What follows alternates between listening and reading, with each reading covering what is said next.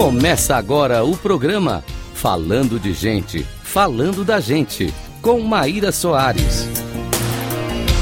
Rádio Cloud. Olá, caros ouvintes da Rádio Cloud Coaching. Aqui é a Maíra Soares com mais um episódio do programa Falando de Gente, Falando da Gente. O tema de hoje é as leis do triunfo. Nós vamos comentar na parte 1 algumas leis que são uma referência da filosofia do sucesso que podem fazer a diferença na sua vida. Então vamos lá fazer algumas reflexões? A lei da autoconfiança é a terceira lei, que é uma pedra muito angular na filosofia de Napoleão Hill. Ele argumenta que a autoconfiança é a força propulsora por trás de todas as realizações significativas, e para isso também tem alguns elementos chaves desta lei. Primeiro, cultivo da confiança pessoal. Hill destaca a importância de cultivar uma confiança inabalável em si mesmo. Acreditar em suas próprias capacidades é essencial para superar desafios e atingir metas ambiciosas.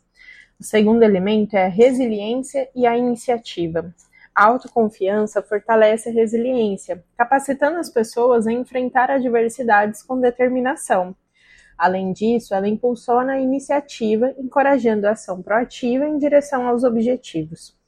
O terceiro elemento é a atração de oportunidades. Napoleão argumenta que a autoconfiança não apenas impulsiona a ação, mas também atrai oportunidades.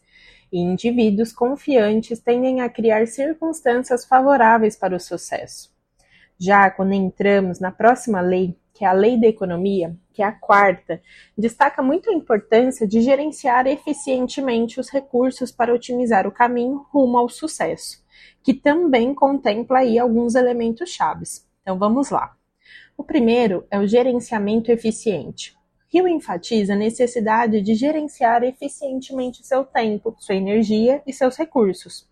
Isso envolve a identificação e foco também nas atividades mais produtivas durante seu dia, durante a semana e o mês. O segundo elemento é foco em atividades produtivas. Nessa lei, preconiza a importância de concentrar esforços nas atividades que realmente contribuem para os seus objetivos. Evite distrações e desperdícios, é crucial para maximizar a eficácia. Já o terceiro elemento está a eliminação de desperdícios, que é uma prática essencial. Isso inclui a identificação e a eliminação das atividades que não contribuem significativamente para os seus objetivos. O quarto elemento-chave é a otimização dos esforços. Ele destaca a necessidade de otimizar os esforços, garantindo que cada ação esteja alinhada com os seus objetivos. Isso implica em uma abordagem estratégica e eficiente para alcançar as suas metas. Agora nós vamos para a quinta lei do triunfo, que é a lei da iniciativa e da decisão. Essa lei ela é muito fundamental na filosofia, porque é uma lei que ressalta a importância de agir proativamente e tomar decisões para alcançar o sucesso. E aqui lá vamos nós nos elementos chaves. Primeiro, prontidão para ação. O sucesso é frequentemente alcançado por aqueles que agem prontamente. A iniciativa envolve estar pronto para tomar medidas decisivas quando surgem as oportunidades. E também, né, fazer aquilo que precisa ser feito. O segundo elemento é a aversão à procrastinação. Essa lei ela enfatiza a necessidade de evitar a procrastinação, ficar adiando. Uma vez que a ação é adiada, você pode resultar numa perda de oportunidades valiosas. O terceiro elemento é a coragem para arriscar. Hill argumenta que a verdadeira iniciativa requer coragem para assumir riscos calculados. Aqueles que têm sucesso muitas vezes são aqueles dispostos a enfrentar desafios e também a arriscar em busca aí dos seus objetivos. Na sexta lei, Napoleão traz que é a lei da imaginação. Ela destaca um papel crucial da criatividade e da visualização na busca de sucesso. Então vamos para os elementos chaves. Primeiro, poder criativo da imaginação. Ele destaca o poder transformador da imaginação. Visualizar e conceber ideias inovadoras são componentes essenciais para se alcançar o sucesso. Já no segundo elemento, inovação e solução de problemas.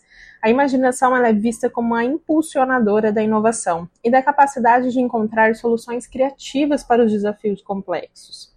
E no terceiro, que é a criação da realidade. Rio enfatiza que a imaginação não é uma mera fuga da realidade, mas uma ferramenta para moldar e criar a própria realidade desejada. Visualizar o sucesso é o primeiro passo para alcançá-lo. E aí, está confiante em começar a visualizar o seu? A sétima lei é quando vamos falar da lei do hábito. E os elementos chaves são o papel dos hábitos na formação do destino, Rio discute como os hábitos, tão bons quanto os ruins, desempenham um papel crucial na determinação do sucesso ou no fracasso de uma pessoa.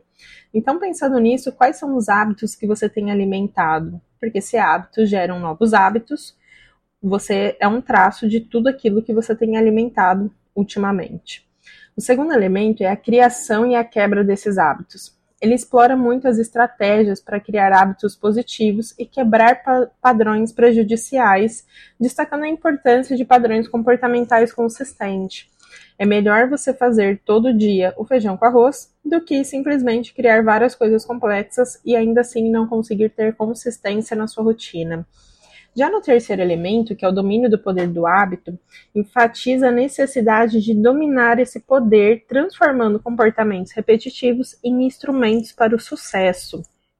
Na oitava lei, que é a lei da persistência, o primeiro elemento chave é determinação para você ser perseverante. Rio argumenta que a persistência é um elemento vital para superar os desafios e os obstáculos, o sucesso muitas vezes ele é alcançado por meio de esforços contínuos e também vencer cada obstáculo e cada adversidade. O segundo elemento é resiliência face à adversidade. Ele destaca a importância de manter resiliente e também de continuar avançando, mesmo quando confrontado com fracassos temporários. O terceiro elemento para fechar essa lei é o ajuste constante de estratégias. A lei da persistência ela sugere que, ao persistir, é fundamental ajustar constantemente as estratégias para superar as barreiras e atingir também as metas ao longo prazo. A nona lei é a lei do hábito de poupar. Dá primeiro ao nível de importância da poupança. Napoleão explora como que o hábito de poupar é essencial para alcançar a estabilidade financeira e criar uma base sólida para o sucesso do futuro e o cultivo de disciplina financeira. Ele destaca também a necessidade de você ter uma disciplina financeira, enfatizando que a capacidade de economizar regularmente é um hábito muito valioso. Como também, para fechar essa lei, os investimentos sábios. A lei do hábito de poupar também abrange a importância de investir sabiamente, fazendo com que o dinheiro trabalhe para o indivíduo ao longo do tempo. A décima lei de Napoleão Hill é a lei do envolvimento pessoal. Para isso, ele fala de ter um comprometimento total. Ele destaca a importância desse envolvimento em todas as atividades. O sucesso é muito mais provável quando se dedica paixão e comprometimento a cada empreendimento, como também a conexão com os objetivos pessoais. Ele enfatiza a necessidade de alinhar as atividades diárias com as metas pessoais, garantindo que cada passo contribua significativamente para o sucesso desejado. E o terceiro, que é o foco na excelência. A lei do envolvimento pessoal incentiva a busca constante da excelência em todas as áreas da vida, promovendo um compromisso ativo com seu autodesenvolvimento. A décima primeira lei é a lei da perícia, que é uma busca contínua de conhecimento. Rio ressalta a importância de uma busca contínua por conhecimento e aprimoramento de habilidades. A expertise é fundamental para se destacar em qualquer campo. Já o investimento em desenvolvimento pessoal, ele é muito importante para investir na sua educação e no desenvolvimento de habilidades específicas, que é um componente crucial para alcançar o sucesso. E também a aplicação prática desse conhecimento. A lei da perícia enfatiza não apenas adquirir conhecimentos, mas também aplicá-los de maneira prática, transformando o saber em resultados tangíveis. No próximo episódio, nós vamos falar da 12 lei até a 17 Espero que você tenha refletido bastante e, se fizer sentido, aplique para fazer a diferença na sua vida. Eu agradeço a sua participação de hoje no programa e até a próxima.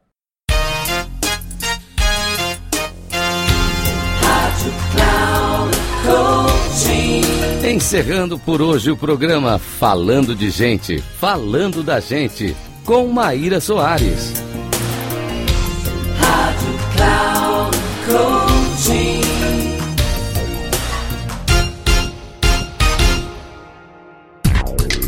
Se ligue, falando de gente, falando da gente com Maíra Soares, sempre às segundas-feiras às 14 horas, com reprise na terça às 17 horas e na quarta às 9 horas, aqui na Rádio Cloud Coaching. Acesse nosso site radio.cloudcoaching.com.br e baixe nosso aplicativo Rádio Cloud Coaching, conduzindo você ao sucesso.